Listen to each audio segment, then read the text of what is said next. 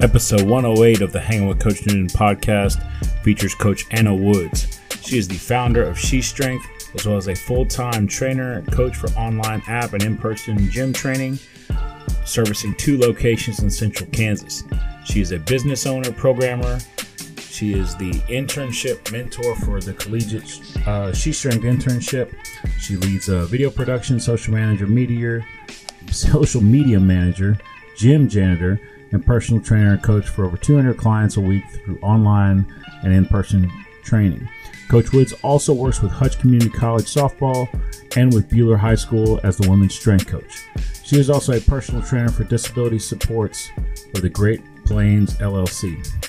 Coach Woods and I discuss coaching special needs population athletes, developing pro- programming for the female athlete, and continuing to break down barriers and walls for those in the minority. Check out Coach Anna Woods, her website, She Strength. Also, check out her socials Twitter, Instagram, and YouTube. Before we jump into today's episode, just a few housekeeping things. Please remember to follow the show on Twitter at HWCN Podcast and share this episode or any that you find value in. We would also really appreciate uh, a rating and review on your favorite platform. If you're in the Dallas area and are looking for some fantastic custom cookies that look almost too good to eat, check out Texas Treaties. If you're trying to step up your menswear game, then my man Etiquette Dawn is the best choice. Truly custom men's apparel that will have you looking sharply dressed. If you need a coffee that works as hard as you do or is as strong as your squat, bench, deadlift, clean, or snatch, then I suggest checking out Viking Coffee Company. If you're in need of a fast and effective way to keep your weight room, locker room, gym, or anything else sanitized, check out Xanago Sprayer. Enjoy today's episode with Coach Anna Woods.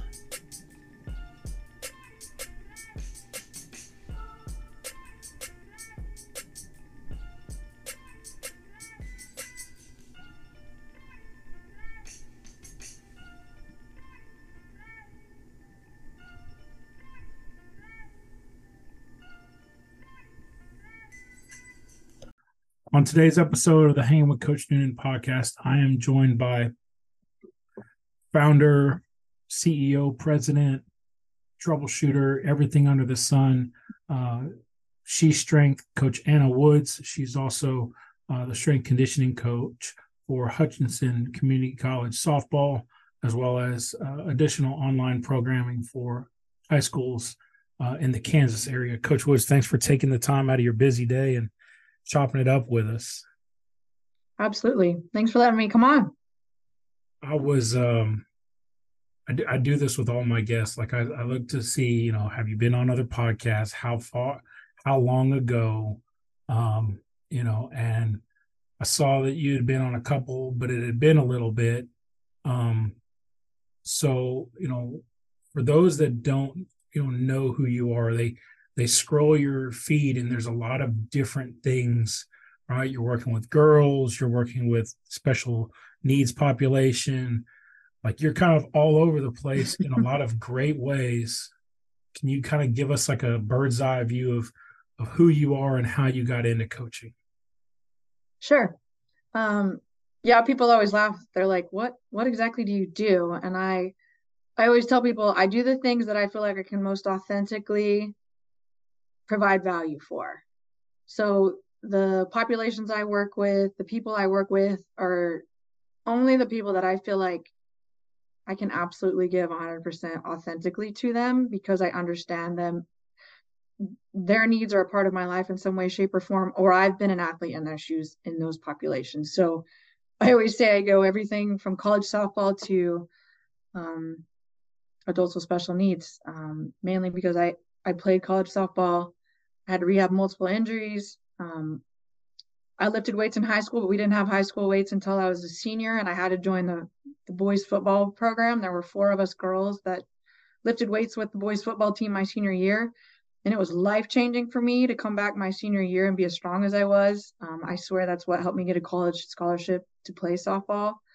Um, and then on the special population side of things, we had we adopted my son when he was two, and he has Down syndrome. Um, then one of my other children had a lot of sensory processing issues when she was younger. So I spent a lot of time behind the scenes working with therapy with other parents of, of children with special needs, realizing past therapy, PT, OT in the schools, there is absolutely no sort of health and fitness programming, coaching, advocacy um, for people with special needs. And so I kind of entered that realm because I saw a need and I wanted some programming for my son um, and my daughter at that point in time when they were little. So I started developing programs kind of through that avenue as well, which is this then grown into a huge part of my personal training business. But um, yeah, so a lot of a lot of it seems really spar- like far apart and and very different avenues, but for me in my heart, those are the things I'm most passionate about and and the people that I feel like I can most authentically serve. Um, and so it feels like a narrow market for me, but to the outside world, it it seems like a really broad span uh, of people that I get to help. So yeah, and that I think one of the biggest reasons that was intriguing for me to have you on was was directly your work with those special needs population. Um, as a case manager for special ed inclusion, um, you know, I, I work with a lot of variety of children in the classroom. Um, you know, and then we see some of it on the field and in the weight room to a degree. Um, but we don't like we don't I don't directly deal with any kind of adapted PE or or anything like that. You know, and most of the time the modifications that we're doing in the weight room are usually more for an injury, rehab, return to play type protocol, and not so much because of a a truly physical um, you know disability. Right. That's not to say that those things don't exist. Uh, we did have a young lady um, who has a a slight deformation in one of her hands.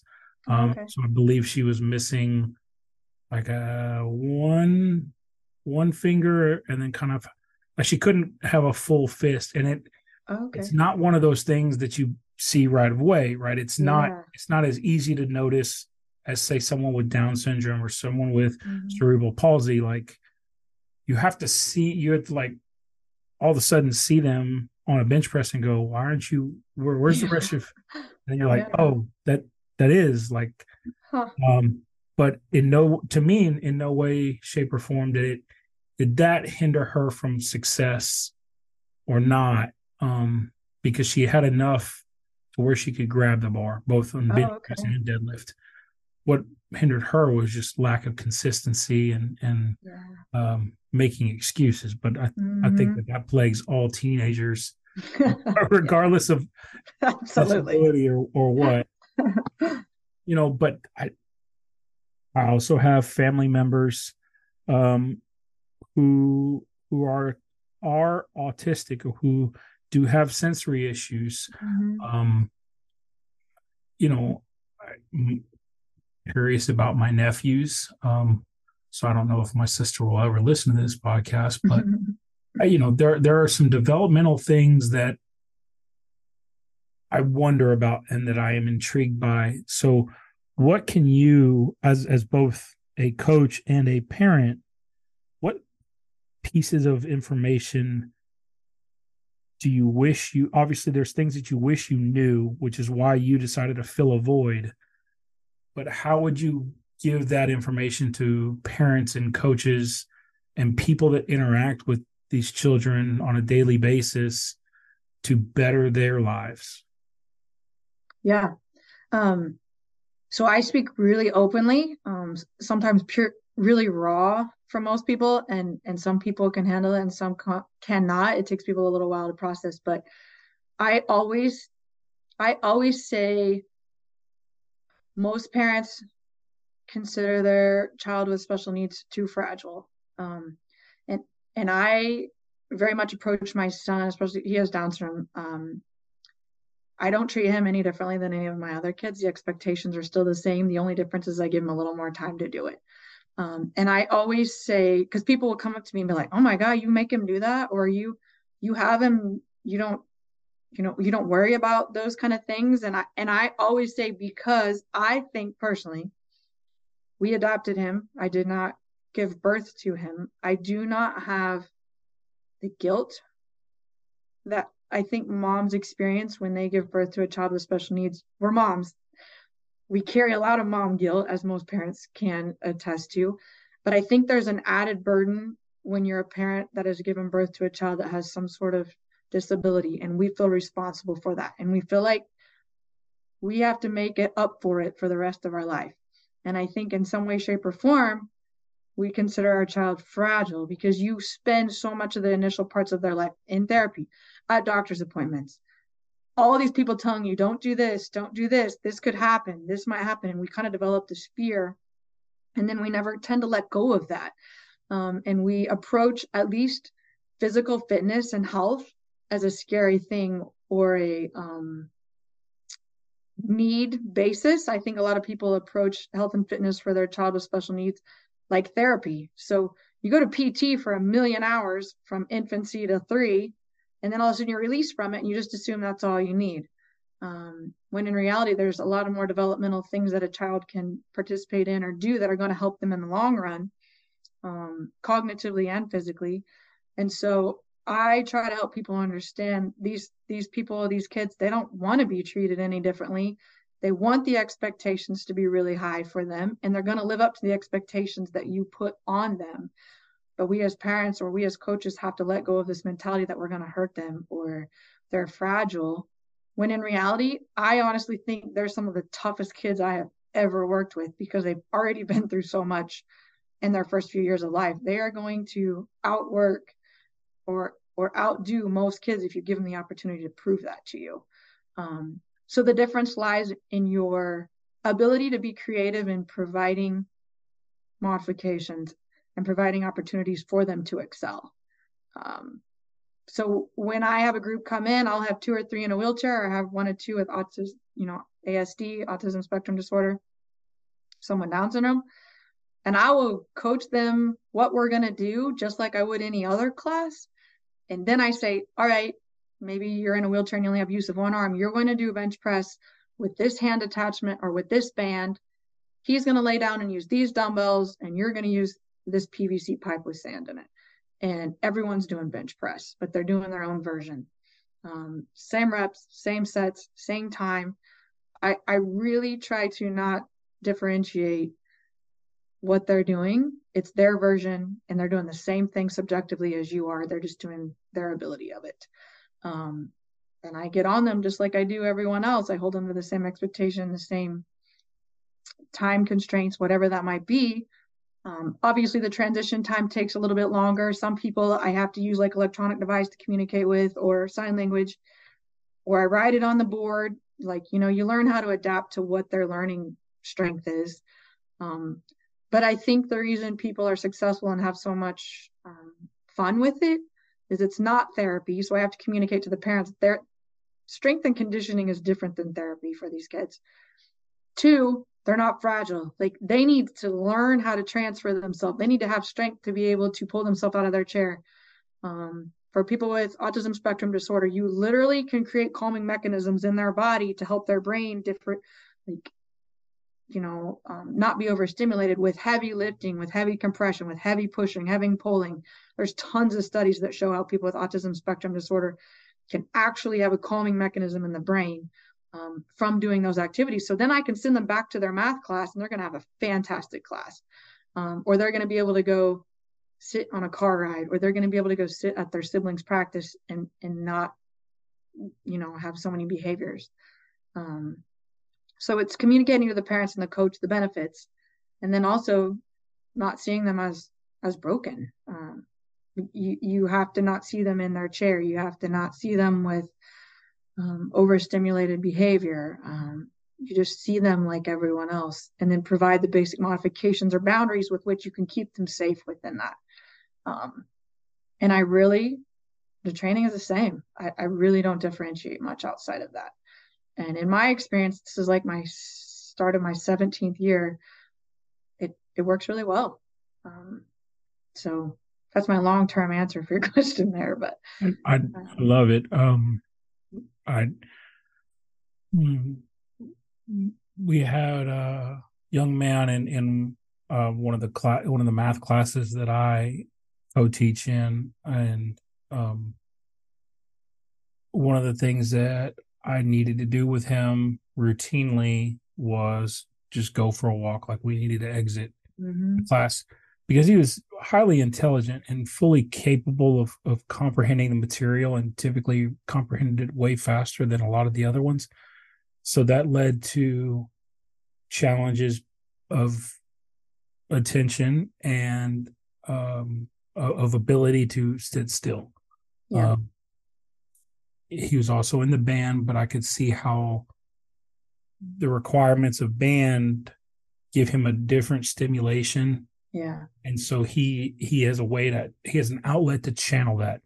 Um and it doesn't look really any different than everybody else. There's plenty of goofiness and mm-hmm. oddities of band kids. Um yeah. as a as a former band kid myself, um you know, I, I can attest like you look across the field of band kids and you couldn't pick anybody one or different because they're all they all have their own quirks and things. Yeah.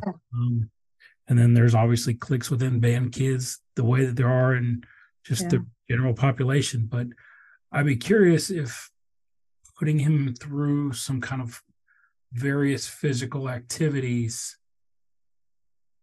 would have changed something and, and done something possibly different to to result in in, in various stimulants. Um, you know, because our our thing is we didn't want them to just be engrossed in their phones, regardless of a kid. So the last thing we're trying to do is, hey, hey, put your headphones in and go sit away. Like we're not trying to stifle. So if if somebody wanted to kind of dive into this area of strength and conditioning because it's very untapped. It's it's not overly saturated. Yeah. Um, what would you say how would somebody kind of bring themselves to find more information about this? Um, well i worked at the american council on exercise last year two years ago now. We created an adaptive fitness programming ceu course. Um, you can get that off my website or you can get that off there the american acefitness.org um, so that in my opinion is one of the few that's like in a course book form that you can go through and I I literally break down the first 4 to 6 weeks of how I introduce exercise, how we communicate, how we set it up in like a consult or an IEP plan with a parent or a PCP plan if they're an adult. Um, how we provide incentives, how we kind of quote grade them. Um, that's all broken down in that. Um, outside of that, I know the Special Olympics has some pretty good introductory things they're starting to put in place for people to use. Um, to be honest, otherwise it's extremely hard to find a lot of information on that. I like to use, um, I'll use some uh, like adult elderly programs. Like Silver Sneakers used to have a really good program. I actually went to two of their courses and I use their stuff all the time for warm ups and cool downs for especially my clients in wheelchairs. Um, but there's some like elderly um, activities that I will use. Um, like that people do for recreational programming in nursing homes. Um, I'll use a lot of game type of things from PE classes. I just modify them to use in a regular classroom. So I'll use a lot of PE, regular PE games and activities and implement those into the strength and conditioning part of the of the program. But I will start it like if a kid comes in like with my son, he he does two weightlifting classes because he's high energy and I see the value of him getting under some weights in class to help provide a calming mechanism for him to return to class because he has a really hard time sitting still. Um, and so I have him only do the beginner seventh and eighth grade programming. He just stays with that. So like he uses a lighter barbell for back squats, um, or he uses PVC pipe for cleans, or um, he uses dumbbells a lot because people with Down syndrome have hyperlax joints, and so he can like dislocate his joints pretty easily. Most people with Down syndrome can. So I actually have them don't do a lot of stretching and do a lot of holds and things like that. Um, one for calming mechanism, two because of their joint laxity. But um, I will keep them at very, very basic levels of exercise, like I would have my seventh and eighth graders do, and they stay at that for a long time. Like it takes an average person with Down syndrome two years to learn something like that. Um, and honestly, they don't get bored with it. Probably some of my clients I've worked with for almost 16 years, we're still doing the basic template. We're just alternating it here and there and adding strength of reps every once in a while. But I literally have not veered off of that template ever because they don't get bored with it. It takes them a long time to learn it, and it gives their ch- their brain a chance to get caught up and understand how to improve on it. Um, but we stay at the pretty basic level for most everyone. How do you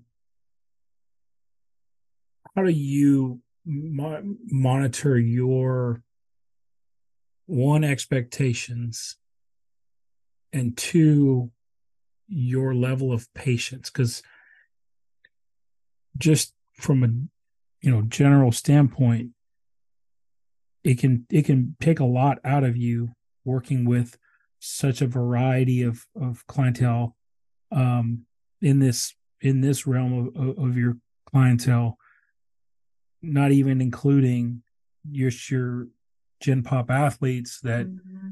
don't have these disabilities but they still present their own issues. Um you know so how do you how do you yourself manage that um, on a day-to-day basis?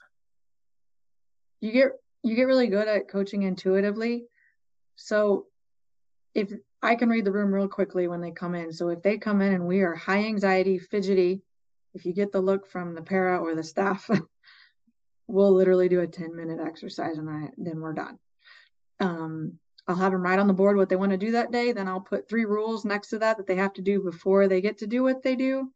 And they're in and they're out. Um, sometimes we'll literally come in and we'll just do breathing exercises on the floor and some yoga stretching and go for a walk. Um, so I, I can manage my energy levels based off theirs, what they can handle, what I can handle that day. And we put really strict boundaries around that, but be really flexible within those within those boundaries.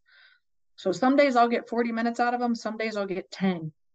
Um, and I've just learned to be okay with that. Like I've had to let all rules go. Um, I'll have a plan and I can tear it up in the first five seconds of them walking in the room sometimes.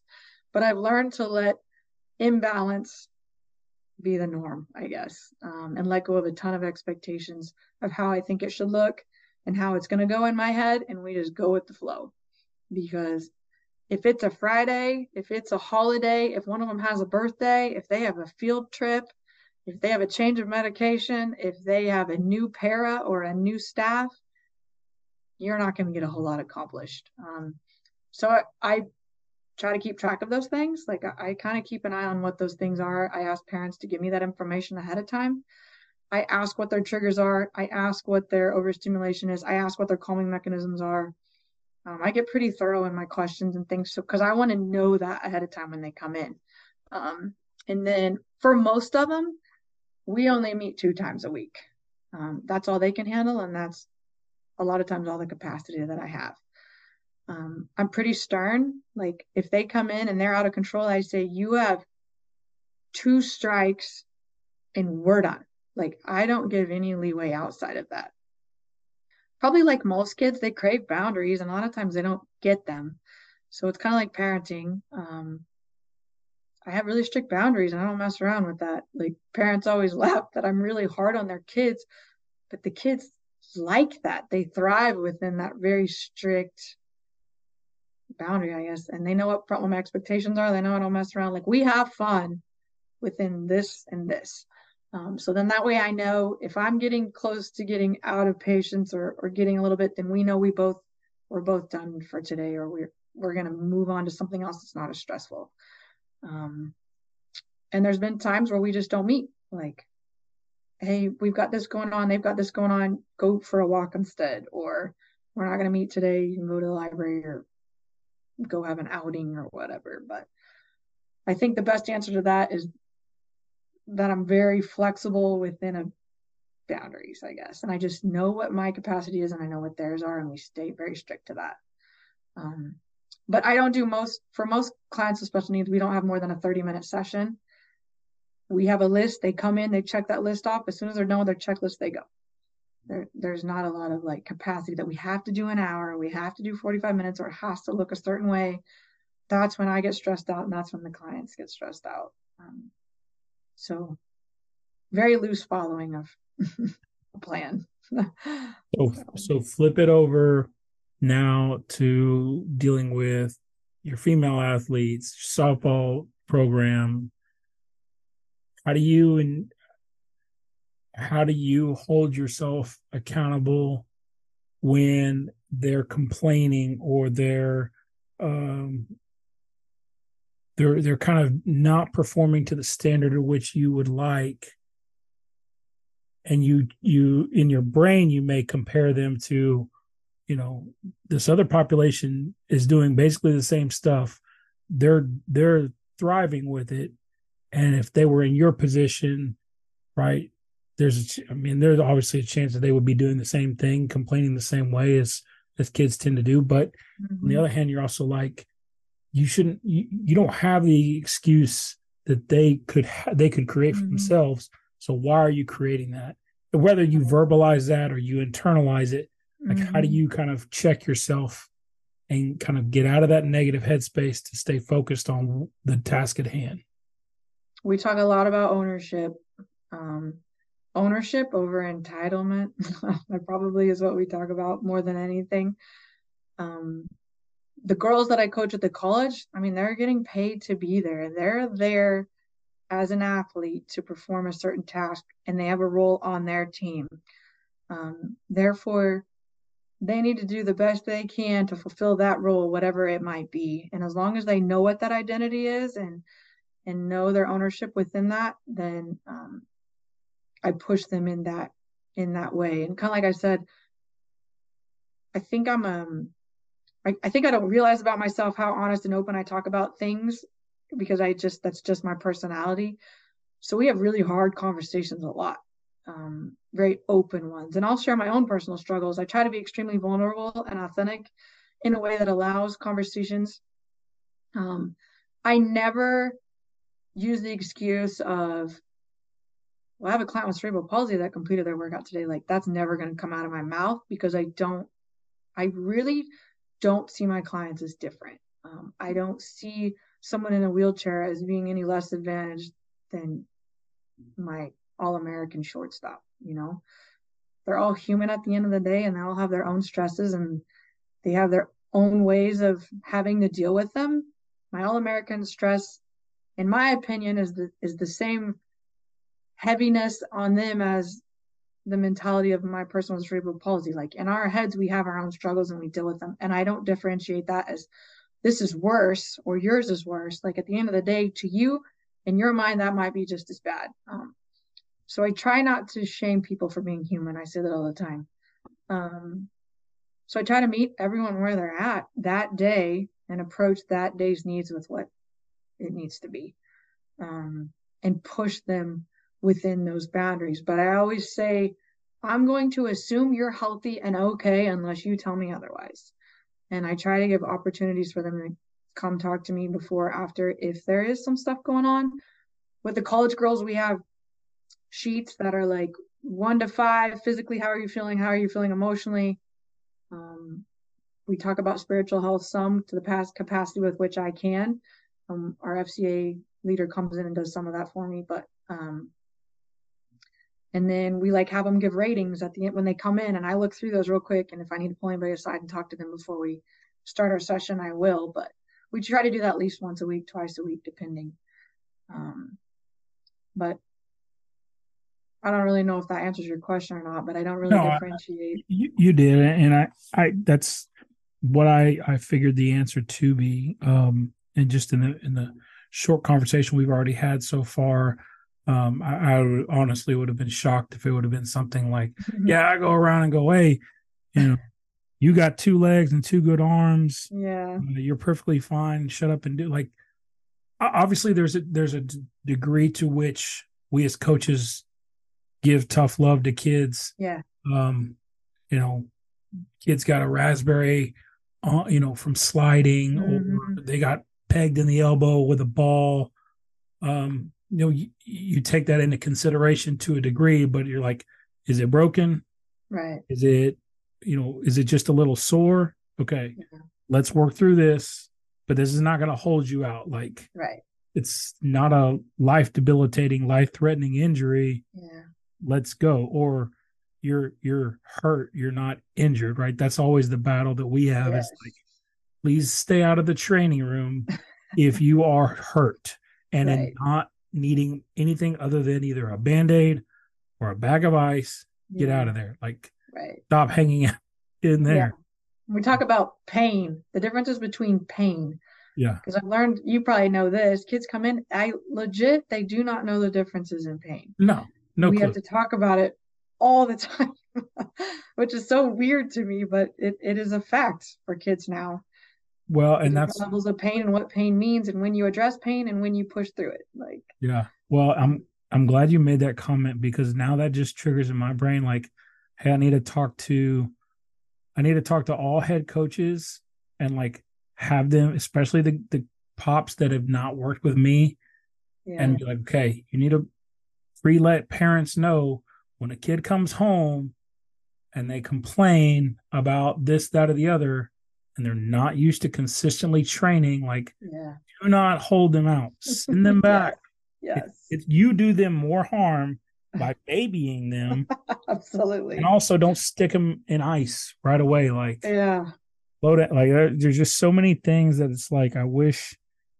Of course, we say that that we're going to express the, these things, but you wonder how many people actually pay attention and read them, yeah very true falling on deaf ears. Right. Or like the one we're dealing I've been dealing with this week is I had two kids I had ACL repairs this summer, two female athletes.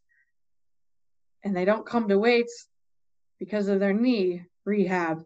And I'm like, man, you can do a lot of bench press with two good arms. You know, you can do med ball slams with two good arms. You can be a leader for your team and be present at weights with two good arms and a core. Like it's this mentality of all or nothing. I tore my ACL. I can't do anything at weightlifting. Oh, yeah, you can. And I used to get really angry and mad that people would say that, but I have learned people literally think that. It's just more education that needs to be put out there. And then I try to teach and teach like, you have an ACL repair, but there's a lot of cool stuff we can still be working on. So you can still be with your team, still have your cardio, still have strong upper body and core, and um, your other leg that's not injured. Like, they just don't realize there's other stuff they can be doing. Um, And it's just constant crazy. education. Yeah. That with as much, it's almost like with as much information that is out there and is accessible. Some some at some time you're almost like, how are you still less informed right, with more access to information? right, But it's it's all through the the the lens and the filter with which we consume it, right? And if you're not yeah, expanding and you're not going down various rabbit holes, you're not learning. You're just yeah. staying narrow minded. It's almost overwhelming. I so I will use the opposite though. So if someone comes in and they're like, I have, I'm still in a knee brace. I'm like eight weeks out post ACL. I can't do anything. I'll be like, actually, I do have a client that only has one leg. Let me show you how we do med ball tosses, or let me show you how he modifies bench press to make it work. Like I try to use it as an educational tool, not as a shaming. Yeah. Um, but people are like, oh my God, okay. Um, so I, I try to use those examples as education. Um, because like I said, I, I think at the end of the day, people really don't think they can be doing other things. It goes back to that factor of fragile, being afraid of getting hurt again. Um, so so I will, to go back to your previous point, I will use it in that way as educational. Um, I like that.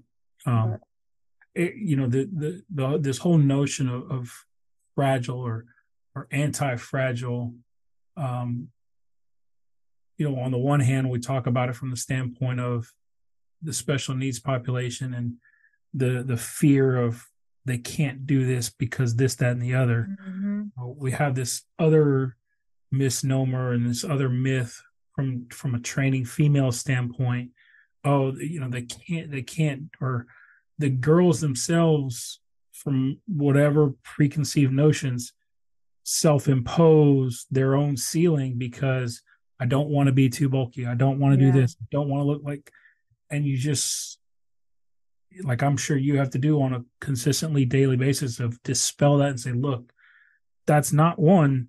What you think is going to happen is nowhere close to happening.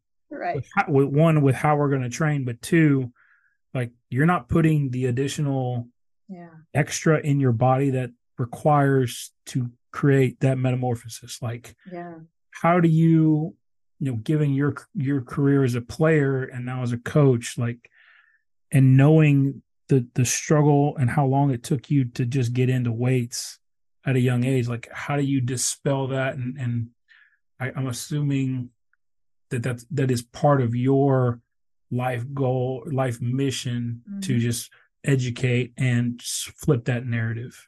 Yeah. I try to do as much, uh, like I talked about, give them as much ownership as possible in that. So I, I think I posted on Twitter this week. I had, I think, three girls over the last two or three months that were complaining about low energy, um, fatigue. Their parents are complaining about them. All they do is come home and sleep. They they are not doing like having trouble staying awake in the classroom. They take them to their their doctors, you know, and and nothing against physicians, and I never want to speak badly, but you know, they're like, well, you're depressed, or um, you know, maybe you need to be on anxiety meds or something along those lines, and that's fine and great. But when they come in the weight room, I'm like, what what's going on? You know, like you're you're not pushing the weights, you're not, and they're like, we're just so tired so I actually had these three girls start tracking their food in MyFitPal for me. I'm like, I'm not going to tell you anything else. Every time you put food in your mouth, I want you to put it in there three days a week for the next eight weeks or so.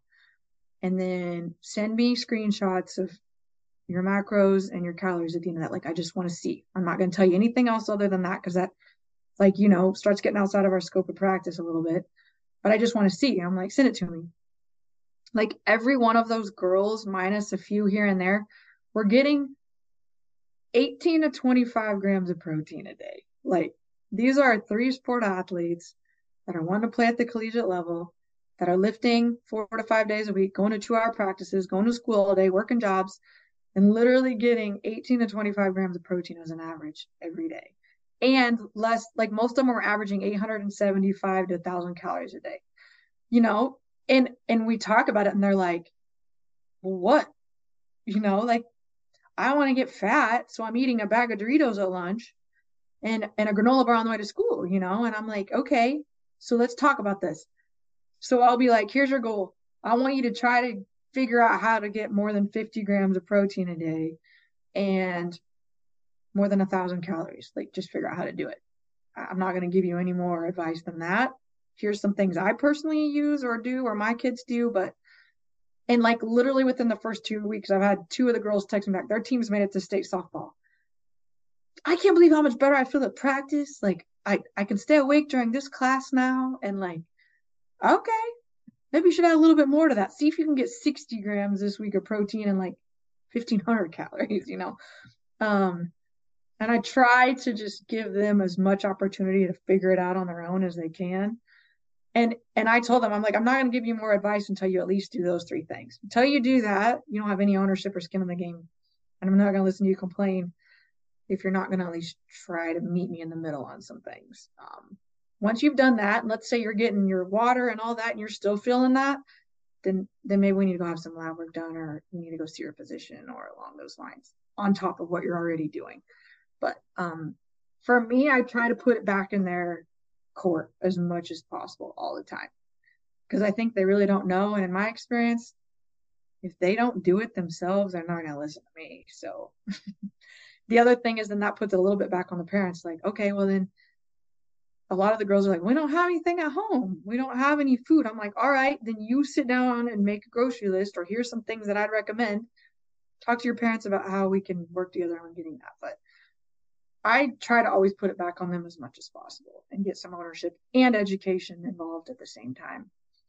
Um, yeah, in that regard. So, and then that is definitely an, a battle on, on, on that. Um, and obviously, like for me as a powerlifting coach, we have to have discussions about weight, right? Because it plays a role into who who goes where on the roster and, and Yeah.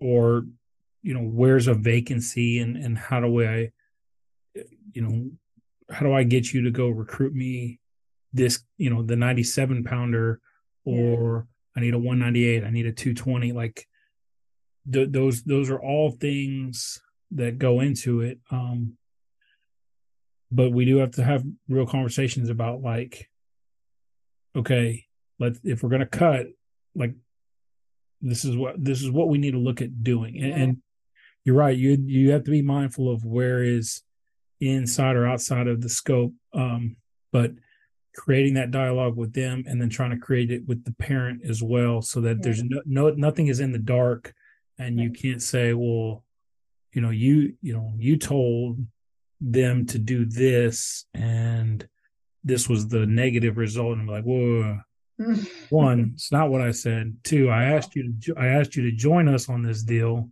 Yeah. You kept you know blowing me off like Yeah. so i stopped the conversation your kid took it a different way and, and it's, Right. or you know i've had uh, one young lady that would just uh I'll, um do the epsom salt bath or whatever right before Mm, yeah you hit weight but it was always such a it was always such a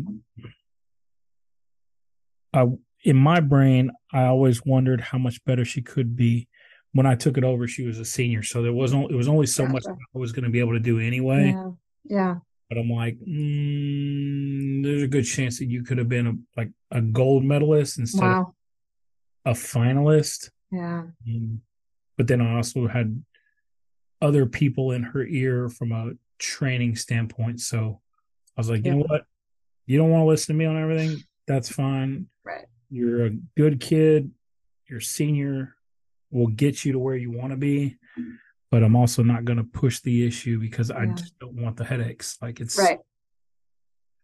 Isn't that the tough part as as coaches is when you when you know and you can see the potential in a kid and then you just can't get that embrace on their part to to see it. You hope someday they do. Maybe someday they'll they'll Yeah. remember what you said and it'll stick with them. But yeah, those are the hard pieces. I always say from a personal standpoint, when for me the most powerful thing for me to to get away from obsessing over my weight was starting to realize that the when I put more weight on the bar, it was way more fun. I always tell people it's way more fun to add weight to the bar than worry about taking weight off your body. And like the power of feeling strong, like I was I was a farm kid. I I grew up we had livestock, hay bales, you know, you're naturally strong when you grow up in that environment. So I was always the strong kid and I had nowhere to feel like I had an identity my freshman, sophomore, and junior year. Like I played sports, but I was always like not super fast, but always strong. Like I knew how to use my body weight well and I knew how to use it, but it wasn't athletic then. And so when someone introduced me to weights and like I could have an identity in a weight room and be strong was cool in one piece of the school for me, man, I was all over that. Like I think my junior to senior year, I dropped like 8% body fat. I dropped like 10 pounds. I remember I came back my senior and people were like, God, what did you do this summer? And it was literally going to weights four days a week with the football players. That was the only thing I changed. But my whole mindset was completely different. And I had the huge opportunity of going, you know, being an 18 year old and having a different illusion of what body weight can do for you in a positive way um, that I think still carries with me today. Like, you know, you go through pregnancies and, and you worry about weight and you worry about things, but it never like had that hold on me. Like I think a lot of women deal with that. You know, they come to me in their middle ages now and they're like, oh my God, I got to get back down to pre baby weight. And you're like, oh, we are still having these same conversations that I think starts when we're young, unfortunately, as females. There's this expectation to look a certain way or be a certain weight.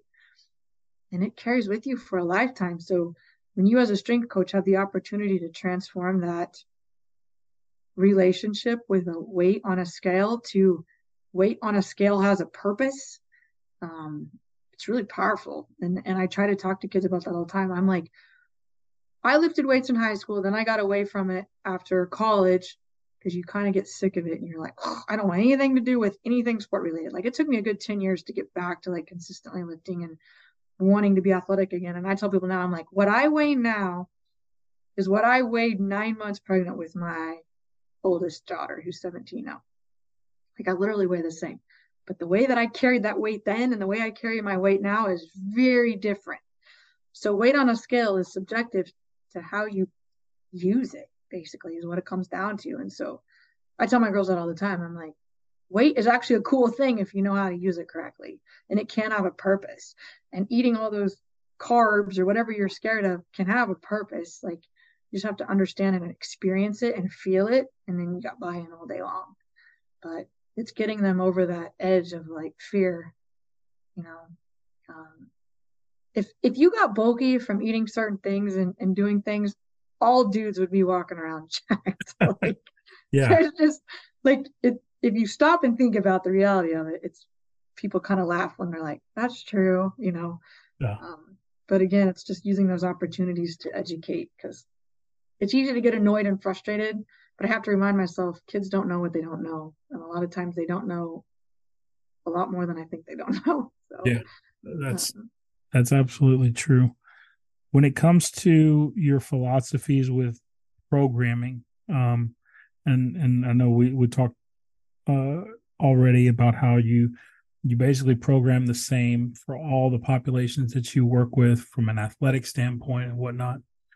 What are the things that you kind of hang your hat on, or where do you feel like this is our foundation? We're we're never going to deviate from this, and anything that we add on in addition to is simply either helping to meet the demands of the sport and practice, or you're trying to find out if it's worth investing more time into and, and being a part of being a regular part of your program um that's an awesome question. I think at the end of the day, for me, hands down, we drill in athletics, uh, moving well all day long. Like I need you to know what it feels like to be in an athletic stance. I need you to get in and out of an athletic stance as quickly as possible, as efficiently as possible, all day long. And from people much smarter than me that I've got to learn from, I think at the end of the day, weightlifting and specifics become sport specific when you move well like yeah i train the i train throwers differently than i throw than i change my basketball players in very small differences. But at the, the end of the day the thing i drill home over and over again is i need you to learn how to move well and move safely. And we can add athleticism and improve performance when you know what it feels like to move well in a certain way. And once you can just show me that and demonstrate that, we can do all the cool, sexy stuff in the weight room all day long. But you have to know how to get in and out of an athletic position for me before I let you do too much crazy stuff. Um, we spend a ton of time on breathing and bracing, um, especially with my throwers because they don't know how to maintain a brace through rotation, which leads to all kinds of shoulder injuries and hip flexor issues. I spend a ton of time working with softball pitchers just because that's what I did. And I see the same injuries over and over again related to the same inability to rotate well. Um, so our warm ups every day are some sort of breathing bracing exercise in different positions, paired with variations of crawling, jumping and landing, balance, um, bears, leopards, low walks, some sort of anti rotation, rotation, warm up, pelvis disassociation. And then we move into our lifting for that day. So the, the, probably the only thing that really changes for me is the energy systems trained in the in the conditioning part of it. Um, but even then, you're not getting super specialized until you've proven to me you can do that well, or you've been training with me for the last four years and you're a senior and you've earned that right. Um, at the college, we've moved into pretty advanced stuff by then because the, the kids train with me online for the summer coming into their freshman year. So when we when they show up the first week of practice, I'd like to hope we've got the movements established and we can hit the ground running and some pretty higher level stuff. But all day long, over and over again, everyone starts with movement based prep. Um, I have a background in developmental kinesiology as far as like DNS, dynamic neuromuscular stability, and I spent a lot of time training from that. Um, we return to the basic positions of three months, six months, 10 and a half months, 12 months. Once you can move in and out of those positions really well, then we load it and add intensity and and that. So movement based is probably the beginning phase for me, and then we go from there. But is there any are there any lifts that you're and I'm not and I'm not talking about specifically mm-hmm. for various like you know pitcher versus thrower versus but just in general do you have mm-hmm. anything that you prefer mm-hmm. not to do versus you know everything almost everything under the sun within reason it's fair game. Yeah. I i so i had a huge pleasure of lifting with Glenn Pendlay for a few years. He lived close to me and i got to learn how to do true olympic lifting from him. So i love olympic lifting but you'll not see me program snatches very often probably ever at all. Um, kids just don't have the T spine mobility, don't have the shoulder complexity to be able to handle squatting under a snatch. There's very few kids that can. If we use it at all, it'll be a power snatch or hang power snatch, or we'll do dumbbells, alternating snatches. That'll be the only thing I would say. Um,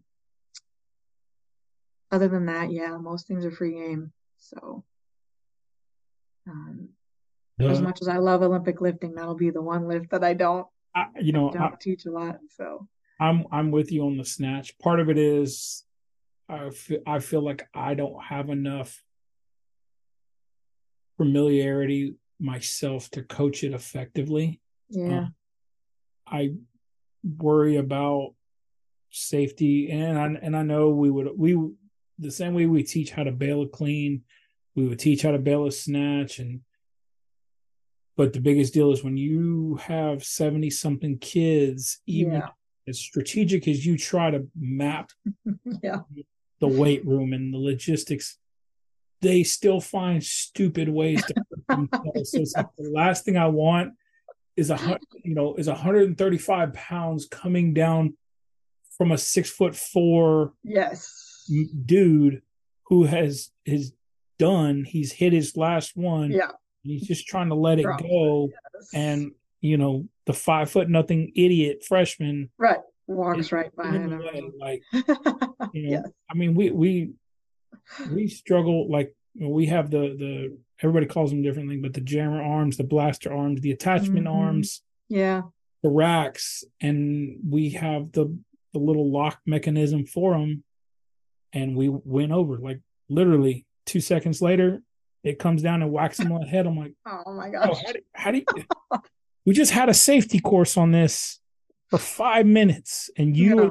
gets hurt. Like, yeah. What's funny is that kid has actually become decently proficient. So no, I don't advocate that getting the head by a three by three steel tube developmentally is appropriate. You know, you also learn just like when you touch the stove that it's hot mm-hmm. on, like things trigger in your brain. Um, the last thing I want to to get out on is your your brand, your website, your um, where you, where people can access you for personal training. The the she she strength. Kind of where did that come about, and then where do you want to see it go to? Yeah, that's a good question. Um, so because I had kids with special needs and I've worked in a million different settings, I always seem to return home to the to the home gym, garage gym space.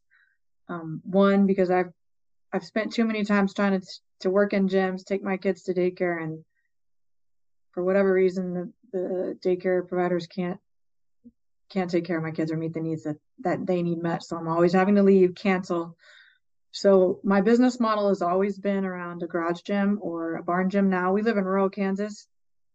There's literally maybe one other gym gym coach place within probably 50 miles of where I live. Like there's just not a lot of opportunities for people to go to a gym. And a lot of people drive for work where I'm at. So we literally we have a 40 by 62 shop on our property and the back quarter of it i converted into a gym space people have to drive like three miles on gravel and a mile up our driveway to get to it. But um, the concept of She Strength came from initially at that space and time. I had little kids at home. I had two kids 11 months apart because my youngest was six months old when we adopted my son, who was, tw- uh, they're 11 months apart. So however, whatever the math is, I'm almost a year old. Um, so I basically had two toddlers at the same time, and then I had a five year old who had sensory processing issues, and I I had to be home. Like I had no other options, but I still wanted to work my career and do the things I wanted to do. So at that time, a lot of my population was other moms who had children with special needs who needed that social time, who needed some outlet, and also hated where their bodies were at at that point in life. So I originally had the business model of She Beast um, because at that time I was also competing in Olympic lifting and I was traveling around and competing. And they would announce me and they'd be like, What gym do you belong to? And I'd be like, I don't know, like my house. and so they started calling me home gym. Like I literally have HG letters written in my gym now because the girls I used to travel around and lift with just started calling me home gym.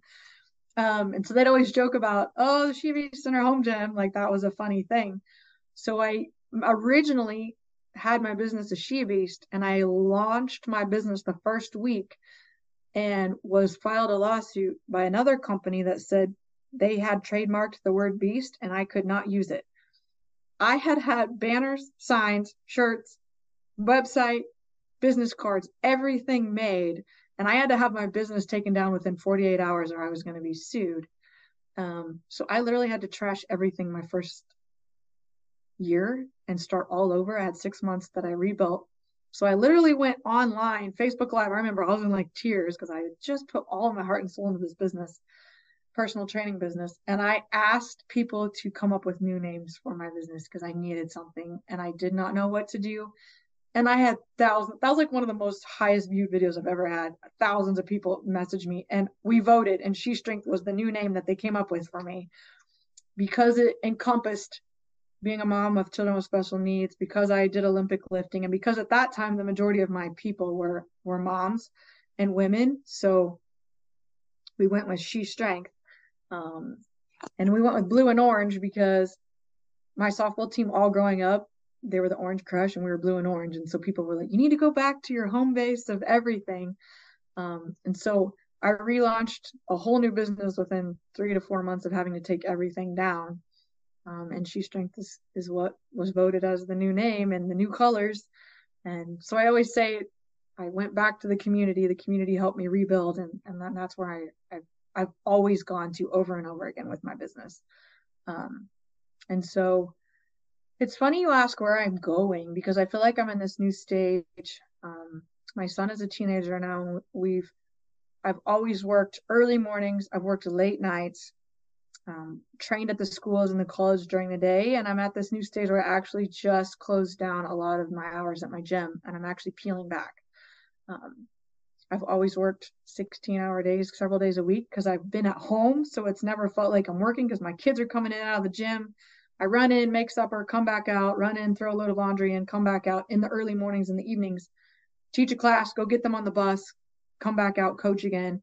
And then I'd go to the schools and stuff while they're at school and then come back home and work in the evenings. And um, literally just a month ago, I announced I'm closing the doors uh, in the evenings and, and I'm taking my evenings back. So when you say where I'm headed, I wouldn't necessarily say it's for business growth. I would say it's it's uh returning back to getting a grip on my hours for my family. Um, my, as my son's gotten older, he started eloping, which is really common for adults with Down syndrome, but it's gotten way worse for him, and he'll just take off. I mean, we've had to, we've lost him in the school multiple times. We've lost him. I mean, we live out in a rural area, and we've had to have sheriff patrol come help us find him like he literally just jets and so i can't leave him in the backyard while i'm training anymore i can't assume he's going to stay in the house while i'm training anymore and my girls are old enough where they're going to their sports in the in the evenings and the mornings and they're not home and my husband works a job where he's in and out a lot so i have to be more available for him and, and put more attention on him and so to answer that question, I guess I'm kind of slowing down a little bit right now, just in the phase of life that I've had to adapt to, and and I'm fine with it. Um, just revamping my business model a little bit right now to to be more available for his needs. So, um, probably an opposite of answer of what most people say, but uh, no, slowing down is where I'm at right now. So, but I think it's important that you recognize that that's what you and your family needs.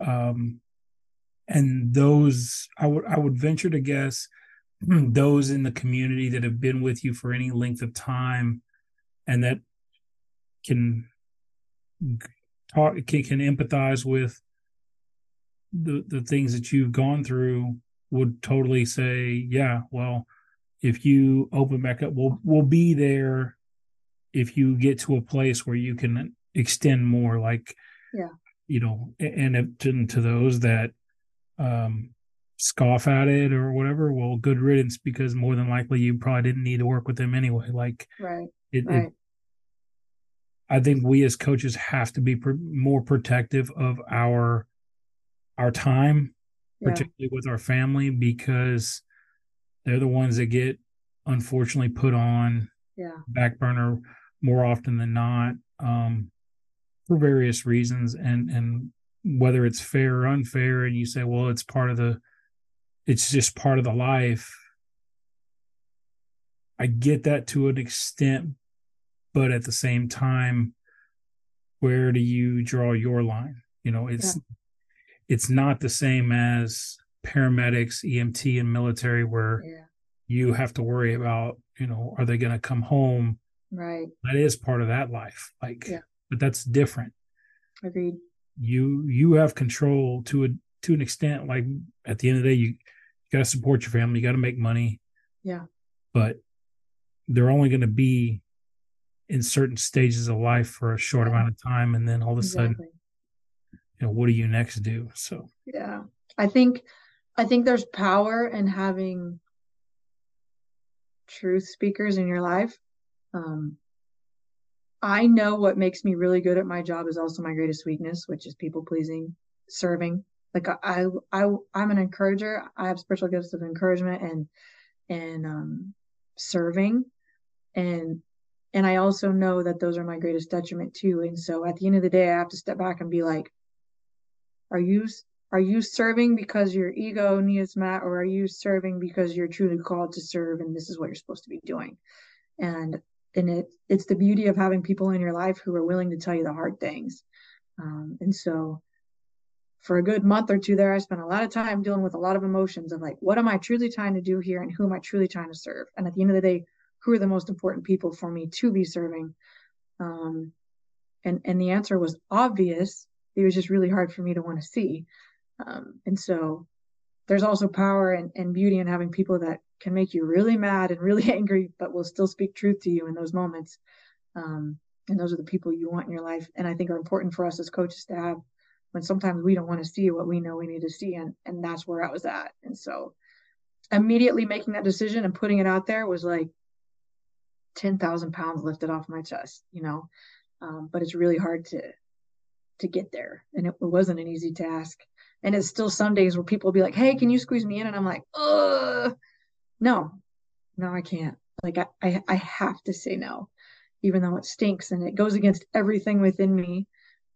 Right now, that's the phase I'm in, and I'm asking people to respect the stage of life that we're in. And like you said, exactly when it when it opens back up and when I have that availability, then we'll talk again. But I also hope as a coach I've given you the strengths and the abilities and the knowledge to do what you need to do on your own too. So, um, yeah, that's where I'm at right now as far as quote growth goes. I always say I feel like the biggest moments in my business has been when I have stepped back. And it's so crazy because you think people want to celebrate the big wins and and the big things, but I think I sometimes feel like I have the most effect on people's lives when I admit that I need to do less or I need to step back or I need like the amount of phone calls and texts and emails and DMs that I've gotten from people I don't even know just saying thank you for for being open about that and stepping back has been way more powerful than getting some award or taking a team to conference championship this year, you know, like sometimes it's good reminders that sometimes the most powerful things we can do is not do anything. and so um, that was a good reminder for me. It's not always in the big wins. So, yeah. Love it, Coach. If if people wanted to get more information in regards with with your not necessarily personal training, but um, you know, just your coaching in general, and if they wanted to access the course that you referenced, uh, where's the best place to get that? Uh, you'll find everything on um, shestrength.com. So that's my website. All my online programming is through my app on there. You can find access to. Um, and then on Instagram, I'm at She Strength. I probably spend the most time on Instagram and Twitter, um, both at She Strength. So um, I usually try to get to messages once a day if possible. So, um, but yeah, all the information will be on my website mostly. So awesome. Well, thank you for taking the time. Thank you for being open and, and, and vulnerable about your life, your journey. Um, and, I, and I'm, I'm appreciative of the time that you you gave me today, and um, you know, just wish you all the best in the future. Thank you. I appreciate you having me on. I always enjoy getting to know you guys. I see your your big names and your big personalities on my Twitter feed, so it's always cool to get to have personal chats with people too. So I look up to a lot of what you guys do. So uh, that's that's very humbling because I don't I don't consider myself big big of anything, uh, but oh. You know it it mean it means a lot. Um, you know, just so so thank you. Yeah,